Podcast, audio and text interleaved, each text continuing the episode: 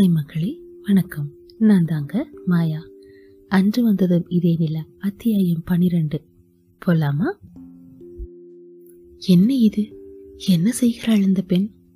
அந்த நெடியவன் டாவின்சி மனிதன் போல மல்லாக்க கிடந்தான். அவனது வயிற்றின் மத்தியில் சாய்ந்து போன நடுகள் மாதிரி நின்றது உதயணனின் வாழ். அவனது இடது பேண்ட் பாக்கெட்டில் இருந்து திருத்திக் கொண்டிருந்த கைக்குட்டை எப்படித்தான் பாரதி கண்ணில் பட்டதோ தீவிரவாதி ரொம்ப கிளீன் ஃபெல்லோ போல் இருக்கிறது என்று சிலாகித்தபடி அருகில் சென்று மண்டியிட்டவள் வெகு ஜாக்கிரதையாக அந்த கைக்குட்டையை இருவிரல் நகநுனியால் எடுத்தாள். கஷ்டப்பட்டு உதயனின் வாளை உருவியவள் அதை உதயன் கையில் கொடுத்தாள். பின்னர் அவள் காலடியில் கிடந்த அந்த நேபாள கத்தியை கைக்குட்டையால் எடுத்து அதன் கைப்பிடியை நன்றாய் தொடுத்தாள். இன்னும் லேசாய் துடிப்புடன் இருந்த அந்த பெண்ணின் வலது கிரத்தை நடுங்கும் விரல்களால் பிரித்தாள். காது வழியாக வெளியே வந்து விடுமோ எனும் அளவிற்கு சத்தமாக துடித்த தனது இதயத்தை மனதுக்குள் திட்டியபடி அந்த கையை பிரித்து கத்தியை வைத்து மூடியவள் மீண்டும் அந்த கத்தியை கைக்குட்டியை கொண்டே பிடித்து எடுத்து சென்றாள். அந்த நெடியவனின் அருகில் குதிகாலில் அமர்ந்தவள் கைக்குட்டையால் பிடித்த கத்தியை அந்த நெடியவனின் வயிற்றில் உதயச்சந்திரனின் வாழ் போட்டிருந்த குழியில் கண்ணை மூடி பல்லை கடித்துக்கொண்டு ஆழமாக பாய்ச்சினாள். அதற்கு மேல் இறங்காது என மட்டும் உள்ளே சிறுகியவள் பின்னர் கையை எடுத்தாள். ஆழ்ந்த பெருமூச்சு ஒன்றை உதிர்த்தவள் அடுத்து கண்ணாடிக்காரனை பார்த்து திரும்பினாள். கண்ணாடிக்காரனின் ரத்தம் உறைந்து கொண்டிருந்த கழுத்தில் இருந்து மணிமாறனின் கத்தியை கைக்குட்டையை கொண்டே எடுத்துக் கொடுத்தாள். பின்னர் அந்த கைக்குட்டையை அந்த பெண்ணின் நனைந்திருந்த தொடை பக்கமாய் சர்வ ஜாக்கிரதையுடன் வைத்தாள். அது நன்றாய் இரத்தத்தை உறிஞ்சிக் கொண்டது. உதயனின் வாளையும் மணிமாறனின் குருவாளையும் மண்ணில் துளாவி துடைத்தாள்.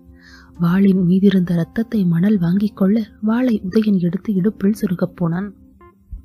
ஐயையோ இருங்க. முதல்ல ஓடிப்போய் அதை கடல்ல நல்லா கழுவிட்டு வாங்க என்றாள். எதற்கு? உதயனின் குழம்பிய பார்வைக்கு இல்லைன்னா ரத்த வாசனை வச்சு போலீஸ் நாய் நம்மளை எங்கிருந்தாலும் வந்து பிடிச்சிடும் என்றவள் அவர்கள் மீது ஒரு முறை பார்வையை ஓட்டினாள். இருவர் மீதும் இரத்தக்கரை அவ்வளவாய் இல்லை.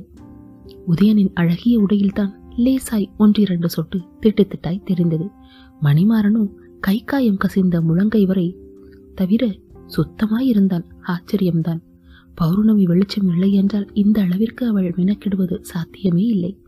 சரி போங்கள் போய் வாய் வாய் வாய் வாய். இரவின் அமைதியை கிழித்துக் கொண்டு தூரத்தில் சன்னமாய் ஒரு சத்தம் சைரன் சத்தம். அது என்ன சத்தம்? அட கடவுளே சித்தம். காவல் படை வண்டியின் சத்தம் அது. இப்போ என்ன செய்வது பாரதி? மணிமாறனும் படபடத்தான். ஐயோ தடயமெல்லாம் குண்டுக்க மண்டக்க கிடக்கே. பயப்படாதே பாரதி மணிமாறன் சமாதானப்படுத்தினான். அதை பிறகு பார்க்கலாம். முதலில் இங்கிருந்து போக வேண்டாமா? உதயன் முக்கினான் கவலை வேண்டாம். நமது திட்டப்படி கோவிலுக்கு போகலாம். இது மணிமாறன். என்ன சொல்கிறீர்கள் மணிமாறன்? பாரதி படபடத்தாள். இங்கிருந்து உடனே ஒளிய அதுதான் ஒரே இடம். மணிமாறன் பதிலளித்தான். தெரியும். அதனால் அங்கேதான் முதலில் தேடுவார்கள். பாரதி எடுத்துக் கொடுத்தாள்.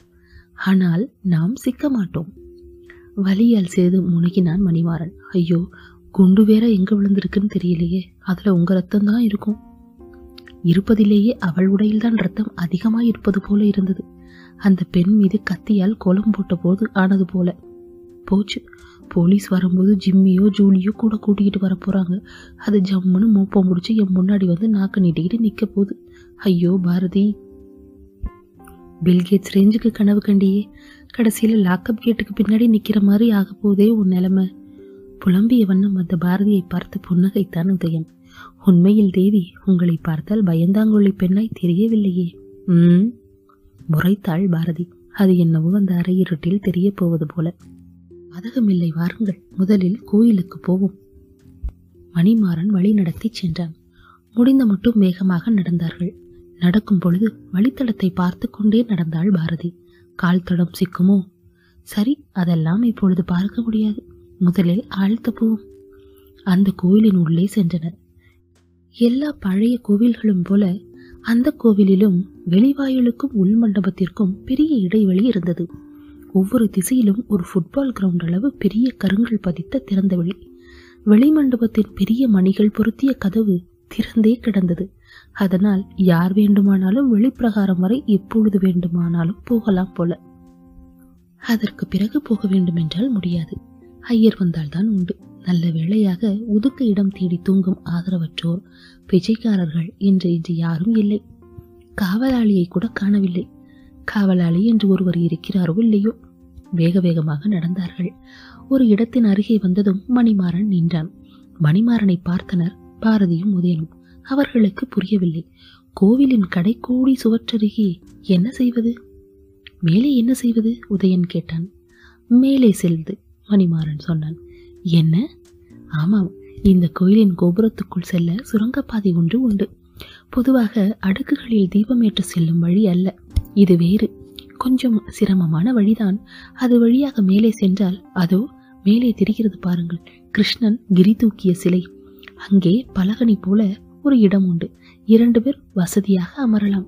யாருக்கும் தெரியாமல் கொஞ்ச நேரம் இருக்கலாம். சரி அதன் வழி எங்கே இருக்கிறது? உதயன் கேட்டான். இதோ இந்த பக்கம். சொல்லிக்கொண்டே கை காயத்தை பிடித்தபடி காட்டினான் மணிமாறன். சற்று பொறுங்கள் மணிமாறன்.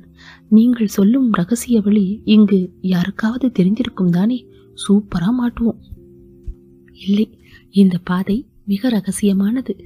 என் நண்பனின் பாட்டனாருக்கும் அப்பொழுதைய அரச குடும்பத்தாருக்கும் தான் தெரியும். அந்த காலத்தில் முகமதிய படையெடுப்பின் பொழுது கோவில் மூலவரை காக்கும் பொருட்டு எல்லா கோவில்களிலும் இது போல நிலவரைகள் செய்வதுண்டு. எனது நண்பனின் பாட்டனார் அவனுக்கு சொல்லியது. அதை அந்த நண்பன் உங்களுக்கு சொன்னது போல வேற யாருக்கும் சொல்லியிருந்தால்? இல்லை இத்தனை நாளில் ஒருவேளை சும்மாவே அதை வேறு யாராவது கண்டுபிடித்திருந்தால்? மீண்டும் சைரன் சத்தம். இப்போது மிக அருகே அருகே ஒலிப்பது போல் இருந்தது. இப்போ அதெல்லாம் யோசிக்க நேரம் இல்லை தேவி. போகலாம். உதயன் தனது வாள் இடுப்பில் கச்சிதமாய் செருகியிருப்பதை உறுதி செய்து கொண்டு தயாரானான். ம் பெரியதொரு பெருமூச்சு விட்டுக்கொண்டே பின்தொடர்ந்தாள் பாரதி. இங்கேதான் மணிமாறன் நின்றான். கோவிலின் இடது கோடி உட்பிரகார சுவரும் அதை சுற்றி ஓடிய வெளிப்பிரகார மண்டபமும் சேரும் இடத்தருகில் அந்த வேளையிலும் மிகச் சரியாக அந்த இடத்தில் தூணில் இருந்த சிலைகளின் வரி வடிவங்கள் நன்றாய்த்தான் தெரிந்தன. இது யாழி சிலை இது யானை சிலை என்று பேதம் காணும் அளவிற்கு. இதோ இந்த பெரிய தூணில் மேலிருந்து சிறிது தள்ளியிருக்கும் யாழி சிலையின் வாழ் பகுதியில்தான் படியின் கதவு இருக்கிறது. அத்தனை சிறியதா?